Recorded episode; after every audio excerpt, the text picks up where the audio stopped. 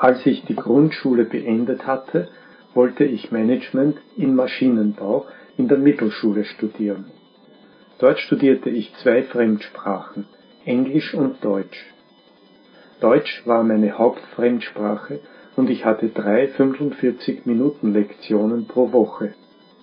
Englisch war meine zweite Fremdsprache und ich hatte nur eine 45-Minuten-Lektion pro Woche.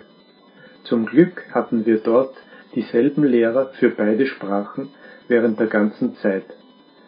Also hatten wir nicht das Problem, immer wieder von vorne zu beginnen wie zuvor. Ich machte die ersten Erfahrungen mit Englisch.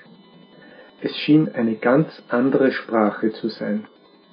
Als absolute Anfänger, die nichts über Englisch wussten, mussten wir mit Büchern der Universität Cambridge studieren, die komplett in Englisch waren.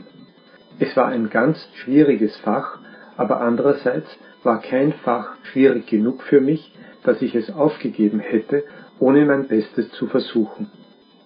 Ich meine, viele Studenten bemühten sich überhaupt nicht beim Lernen an der Grundschule und Mittelschule.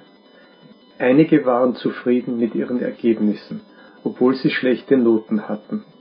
Aber sie hatten viel Freizeit, weil sie nichts für die Schule taten. Möglicherweise war es ihren Eltern egal. Deshalb waren also auch Fremdsprachen keine schwierigen Fächer für mich an der Mittelschule, weil ich fleißig studierte.